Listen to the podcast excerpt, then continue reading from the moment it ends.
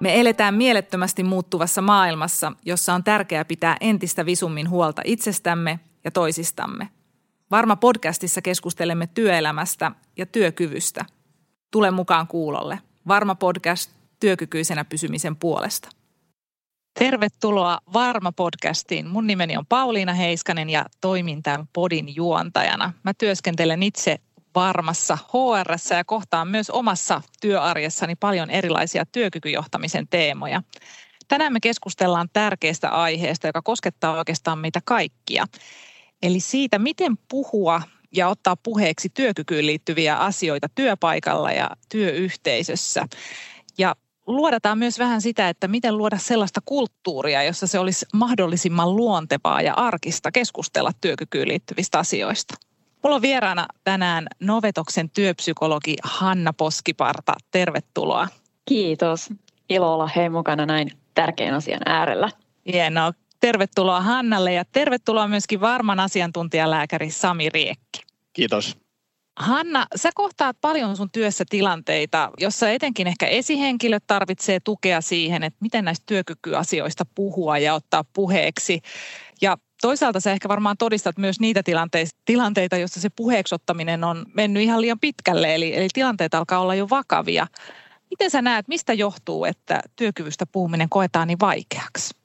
Varmasti syitä on siis lukuisia ja itse mä joskus jään kovasti kovasti miettimään sitä, että onko se jo pelkästään jopa käsitteenä tämmöinen niin työkykyisyys ja työkyvystä puhuminen jotenkin vähän liian iso ja kaukana ja ehkä vähän pelottavakin jotenkin aihe tai teema. Ja mä haluaisin aina kääntää sitä vähän toistepäin, että miten me tehtäisikin mahdollisimman arkiseksi sitä ja helposti lähestyttämäksi. Ja jotenkin jopa puhuisin semmoisesta, että miten me tosiaan rakennetaan semmoista kulttuuria, että nämä asiat kuuluu meidän semmoiseen niin jokapäiväiseen arkeen.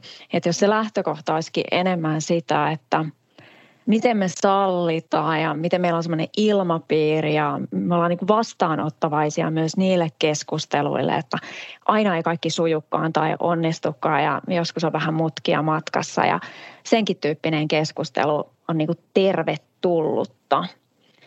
Mun ihan favorite teema on tämä psykologinen turvallisuus ja mun mielestä se linkittyy niin äärimmäisen vahvasti myös tähän.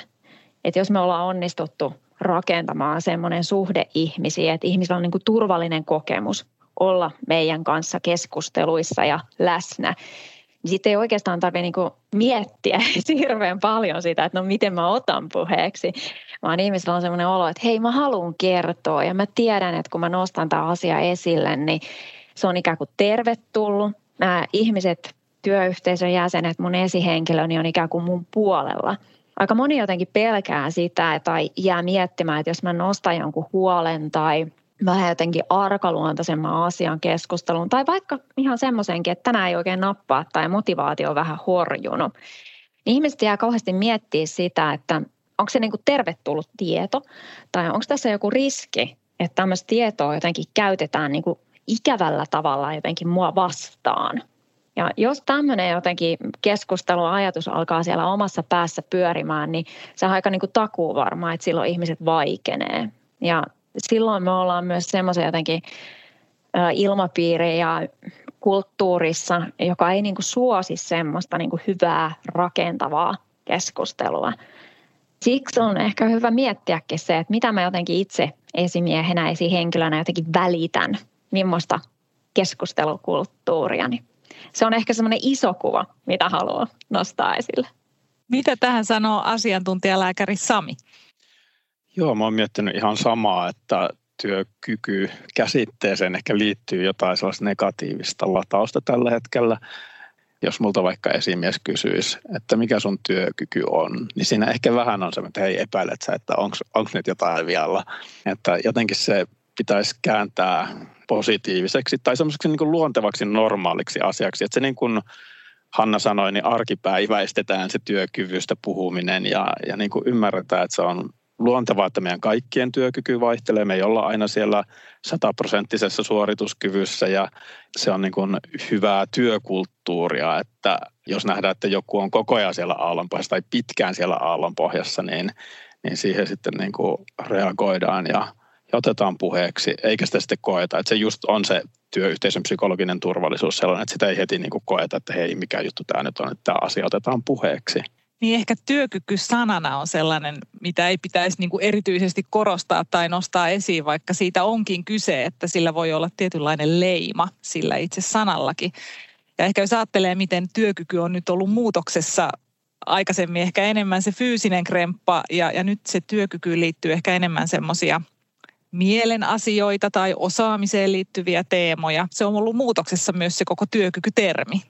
Kyllä, ja niin kuin miettii, että, että miksi puhutaan työkykyjohtamisesta, että eikö se ole niin kuin hyvää arkijohtamista niin kuin sekin, että siitä työkyvystäkin työntekijöiden johdettavien hyvinvoinnista, työkyvystä, työhyvinvoinnista, suorituskyvystä huolehditaan.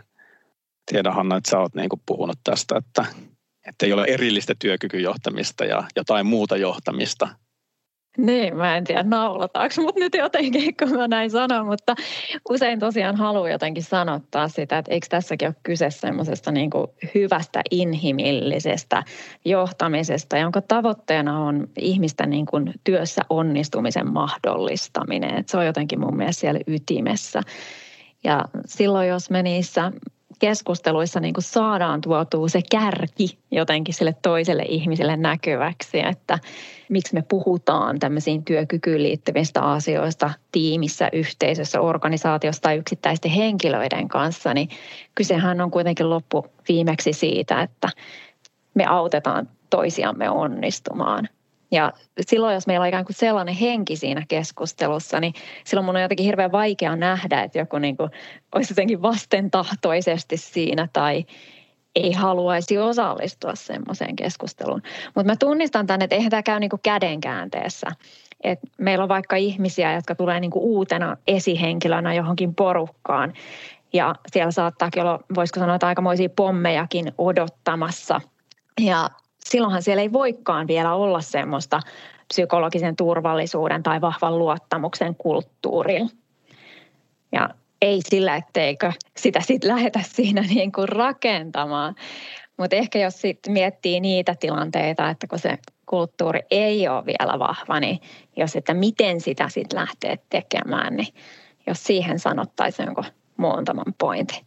no se kuulostaa hyvältä. oikein hyvältä. Sä veit niin kuin kysymyksen suustani, että, että mitä, ne on ne, mitä ne on ne arkiset teot, millä rakentaa sitä luottamuksen ja psykologisen turvallisuuden kulttuuria organisaatiossa tai työyhteisössä omassa tiimissä?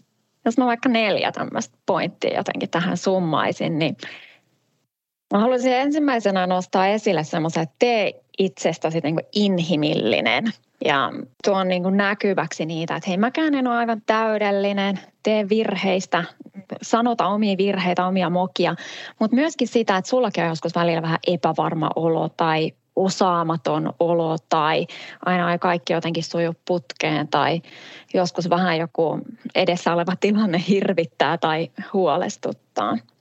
Ja tämä on niin äärimmäisen tärkeää, että me pystytään näyttäytymään inhimillisenä. Että jos me mietitään, että millaiset ihmiset jotenkin meitä vetää puoleen, että millaisia ihmisiä me halutaan itsekin kohdata, niin kyllähän me halutaan kohdata niitä inhimillisiä ihmisiä.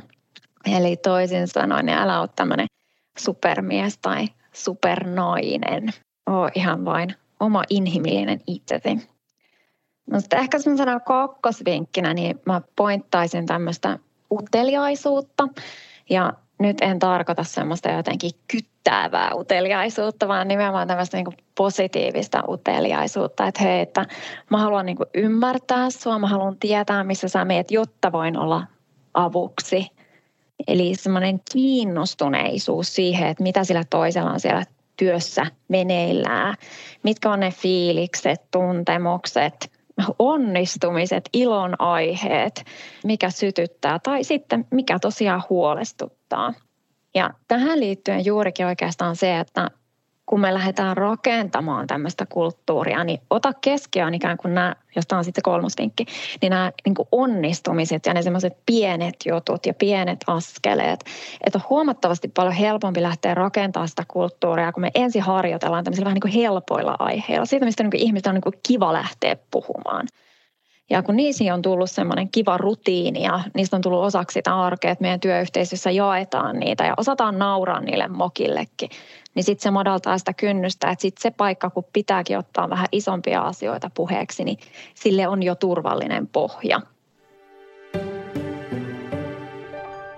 Ymmärrä, tunne, herkisty ja tue. Me kehitimme työkyvyttömyysriskien hallintaan uudenlaista otetta. Tutustu Varman palveluvalikoimaan osoitteessa varma.fi kautta työnantaja kautta työkykyjohtaminen. Sitten nelospenkkinä kysy enemmän kysymyksiä. Joskus voisin sanoa, että kun sä pidät jonkun tiimipalaverin, niin pidä itsellä vähän tukkimiehen kirjapitoa, että montako kysymystä lähti suustasi, niin ota tavoitteeksi, että seuraavassa kohtaamisessa tuplaat sen. Me kysytään ihan liian vähän. Olisiko siinä vinkkejä? Mutta hei Pauleena, mä tiedän, että sulla on vinkkejä. Sä oot myös esihenkilöroolissa ja sulla on mahtava kokemus, niin kerro ihmeessä omat näkemykset. Kyllä täytyy sanoa, että sun kaikki sun neljän kohdan vinkit osu ja upposi. Eli, eli tota, siinä oli tosi hienoja konkreettisia juttuja, joita jokainen voi miettiä oli sitten siinä esihenkilön roolissa tai tiimiläisen roolissa myöskin, että, että tämä vastuuhan ei saa niin kuin kääntyä niin, että tämä on jonkun yhden ihmisen tehtävä, joka aina hoitaa tämän homman, että esihenkilö kysy sinä kysymyksiä ja huolehdi, miten, miten kaikki voi ja, ja, ja huolehdi muista, vaan, vaan tämähän on meidän kaikkien vastuulla. Mutta to, tottahan on toki on se, että, että johtajalla, esihenkilöllä on keskeinen rooli siinä, että millainen kulttuuri, keskustelukulttuuri muotoutuu siihen porukkaan ja jotenkin se, että sinne se saadaan sinne arjen juttuihin mukaan, että me keskustellaan muustakin kuin vaan niistä työjutuista ja, ja niistä tiukoista tavoitteista ja mittareista ja missä mennään, vaan me puhutaan siitä, että hei, mitä meille kuuluu ja, ja, ja millainen fiilis meillä on. Ja siihen saa vastata sitten ihan oikeasti myöskin välillä, että aina ei ole se huippu ykkösfiilis ja tosi hyvä tunnelma, vaan, vaan välillä voi myöskin olla, olla vähän huonompi päivä ja, ja huonompia hetkiä ja, ja niin kuin niin kuin Sami sanoi, niin se on syklistä se meidän työkyky, se vähän vaihtelee ajassa ja hetkessä. Eli kyllä se, että ne on siellä arjen käytännöissä, se tapahtuu koko ajan, niin se ei ole semmoinen ihmeellinen juttu, että hei kerran vuodessa multa kysytään, että no niin, Pauliina, millainen sinun työkykysi on, niin kyllähän sille tulee aikamoinen niin kuin paineistusolo siihen kohtaan. Mutta jos se on arkista, että me kysytään, että miten sä voit ja mitä sulle kuuluu, niin, niin sehän ei pitäisi olla paineistavaa. Ehkä näissä työkykyasioissa kuitenkin välillä on juuri se, että me ihmiset ollaan siinä erilaisia, että miten paljon me halutaan avata omaa yksityisyyttämme ja koetaan ehkä usein, että nämä on sellaisia asioita, jotka on, on aika yksityisiä ja, ja osa meistä kertoo avoimemmin ja osa taas haluaa pitää sitten niitä enemmän itsellään. Miten tämä näkökulma näyttäytyy ja mitä niin kuin vinkkejä voisi olla esihenkilölle siihen tilanteeseen, jos, jos ajatellaan, että hän niin kuin tunnistaa, että kaikki ei ole ehkä ihan kunnossa, mutta ehkä vaikuttaa siltä, että henkilö itse ei halua kauheasti avata sitä tilannetta. Tämä on tämä kinkkinen kohta. Mä uskon, että nämä, mitä äsken keskusteltiin, niin ne on taas pohjana siellä. Ja siihen mä ehkä jotenkin halutaan sanottaa sitä, että kyllä ne privaatit asiat saakin olla ikään kuin privaatteja. Ei kaikkien tarvitse niitä semmoisia omia jotenkin syvempiä tragedioitaan tai sairashistorioitaan niin kuin lähteekään avaamaan siellä. Toiset haluaa, toiset kokee, että se on niin kuin luontevaa, että ihmiset ja se oma esihenkilö vaikka tietää ne syyt siellä taustalla. Sillekin on mielestäni hyvä antaa tilaa, että jos toinen haluaa kertoa, niin ollaan sitten myöskin valmiita kuulemaan. Mutta monesti tässä auttaa se, että sanotaan se ääneen, että hei, et sulla on niinku lupa laittaa raja just siihen kohtaan, mihin sä itse sen haluat. Ja sitten kun se asia on sanottu ääneen, niin se monesti vähän niin kuin laukaisee sen tilanteen, että kivi tippuu tuosta olkapäältä pois ja se itsessään antaa sille luvan, että hei nyt, nyt on niin kuin turvallista lähteä tästä asiasta puhumaan. Eli se on yksi keino, millä sen psykologisen turvallisuudenkin voi rakentaa, että me kerrotaan ikään kuin puitteet, raamit tai pelisäännöt sille keskustelulle ja, ja myöskin se, että minkä takia minä esihenkilönä tätä kysyn. Eli mä kysyn näitä asioita sulta sen takia, että mä voin auttaa sua onnistumaan ja tämä kuuluu mun tähän esihenkilörooliin ja ja sinällään se auttamistehtävä on aika mahdoton, jos mä en tiedä, että mikä sua huolestuttaa tai missä se kivi ikään kuin hiertää sieltä työn näkökulmasta. Ja aina kun se keskustelu ja ne kysymykset käännetään siihen työn fokukseen, niin se on myös semmoinen, mistä on niin kuin turvallista puhua. Niin ne olisi ehkä semmoisia, millä kannustaisi lähteä liikkeelle. Joo, toi oli todella hyvä vinkki mun mielestä, että tuo sen esiin, että sä itse vedät ne rajat. Ja sitten se, että tosiaan me puhutaan niin kuin siinä työn kontekstissa, että lääkärinä monesti just kuulee, että no eihän esimiehen tarvi olla lääkäri ja diagnosoida asioita, mutta eihän tässä todellakaan ole kyse siitä, että lähdetään terveysasioita utelemaan, että eikä se on niin se pointti, vaan just se, että puhutaan siitä työstä, miksi mä oon huolestunut siitä, että, että nyt ei ehkä näytä, että se työ välttämättä sujuu ihan optimaalisella tavalla – Sami, näetkö, että riskiä on, kun, kun asiat saatetaan kokea vähän vaikeaksi ja niitä ei osata ehkä ottaa puheeksi sen esihenkilönkään näkökulmasta tai, tai henkilö ei tuon niitä itse avoimesti esiin, että tämä niin kuin tuupataan vähän työterveyden suuntaan tämä tilanne. Liian helpostikin. Joo, kyllä mä näen siinä riskiä ja ehkä Hannakin pystyy sitä komp- nappaamaan, kun on työterveydessä pitkään myös työskennellyt. Olen itse aiemmin ollut työterveydessä pitkään töissä ja nyt tietenkin asiantuntija vakuutuslääkärinä näen sitten lausunnoista näitä asioita, että kyllä on sellaista medikalisaation riskiä. Ymmärrän, että nämä on vaikeita tilanteita monesti, ei tietenkään aina, mutta monesti on vaikeita tilanteita ja silloin ehkä voi olla sitä sellaista painetta vähän siirtää se johonkin jonnekin muulle foorumille ja itseltä, itseltä pois, jos kokee sen tilanteen hyvin vaikeana. Ja ja tuota, silloin on riski, että asiat, mitkä ei ole lääketieteellisiä, niin lähtee niin kuin ajautumaan sinne lääketieteen polulle siellä työterveydessä. Ja, ja sitten niin kuin itse asiassa mennään ihan väärään, väärään suuntaan, että ei löydy se oikea juurisyy, että jos se onkin sitten se, että osaaminen on jäänyt jälkeen tai jotenkin ei enää löydä sitä punaista lankaa siitä työstä – ja sitten se lähdetäänkin tekemään niin kuin joksikin psykiatriseksi häiriöksi, vaikkapa ahdistuneisuushäiriö, niin ollaan niin kuin tosi vaarallisella väärällä tiellä, että näen tämän riskin.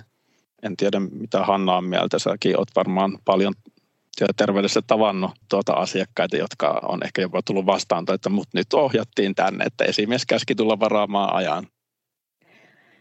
No Sami, puhut kyllä totista totta ja Surullista siinä nimenomaan on se, että ne asiat ainakin niin kuin mun näkökulmasta näyttäytyy silloin, että ne on niin kuin aivan niin kuin turhaan monimutkaistuneet ja hankaloituneet ja vaikeutuneet. Ja sitten sinne on jo ehtinyt tulla niin kuin aika syviäkin niin kuin loukkaantumisia ja mielenpahoituksia ja ristiriitoja ja ennen kaikkea sitä luottamus niin kuin säröä suhteessa siihen omaa esihenkilöä ja organisaation ja ja toki siitä sitten voi jo seurata sitä, että aletaankin oikeasti olemaan ihan, ihan niin kuin ja oikeastikin ahdistuneita ja on, on unettomuusongelmaa ja ehkä masennus kolkuttelee jo siellä ovella.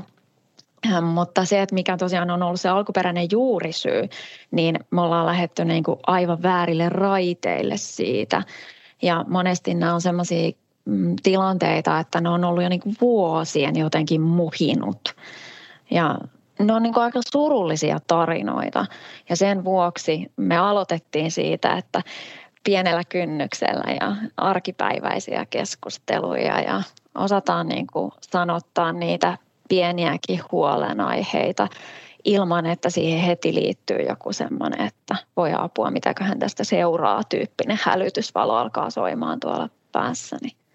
Niin, miten sitä keskustelua saisi vietyä oikeasti sinne varhaisempaan vaiheeseen, että, että multakin monesti asiantuntijalääkärinä kysytään, että no miten me niin kuin varhaistetaan tätä, jos käytetään rumaa sanaa puuttumista, mutta tuota, onko siihen hyviä psykologin vinkkejä? Todennäköisesti on. Joo, onhan siitä. Ja siis kyllä siis moni kokee tosi vaikeaksi ja varmaan se vaikeus tulee ennen kaikkea siitä, että sitä ollaan harjoiteltu liian vähän. Ja mitä enemmän me keskustellaan, otetaan puheeksi ja niistä niin kuin helpoimmillakin teemalla, niin sitä niin kuin helpompaa se on myöskin sitten jatkossa. Mutta yksi sellainen, mitä mä oon niin kuin ainakin tunnistanut monien esihenkilöiden kohdalla, niin yksi sellainen vaikeus tulee jotenkin siitä, että asetetaan itselle jotenkin aika isot paineet siitä, että no mitäs jos tämä mun mahdollinen huoli osoittautuukin vääräksi että nyt mä jotenkin epäilen henkilön motivaatiota tai työkykyisyyttä tai mitä se sitten ikinä onkaan. Ja sitten mä lähden vähän niin kuin kerryttää itselleni niin kuin todistusaineesta, että, että kyllä mä vielä odotan niin kuin huomiseen ja ylihuomiseen ja ensi viikkoon ja mulla pitää olla niin kuin faktat hallussa ennen kuin mä otan asian puheeksi. Ja se on mun mielestä vähän, myös vaarallinen tie, että sitten me ollaan menty ja me niin mennään aivan liian pitkälle. Että mä haluaisin kääntää sen toistepäin, että silloin kun tulee semmoinen orastava ajatus, että hei, onkohan kaikki kunnossa, niin kuuntele se ikään kuin orastava ajatuksesi niin kuin todella isolla poldattuna caps lockilla, koska mitä sitten, jos se osoittautuukin vääräksi, niin sehän on maailman parhain uutinen. Niin tämä on kohta, missä on tosi hyvä on olla hyvin. väärässä. Eikö nimenomaan? Näissä asioissa kannattaa olla enemmän väärässä. hei, me aloitettiin psykologisesta turvallisuudesta ja inhimillisyydestä ja omien mokien ja erehtyväisyyden esille nostamisesta, niin sehän mahdollistaa myös sitä. Juuri näin, että tässä kohtaa niin kuin rohkeasti nostaa asiat esille ja se on itse asiassa hyvä uutinen, jos, jos se sun pieni huoli, mikä on häivähtänyt, niin onkin väärä huoli tai siitä ei tarvitse huolehtia, niin se on vaan hyvä juttu.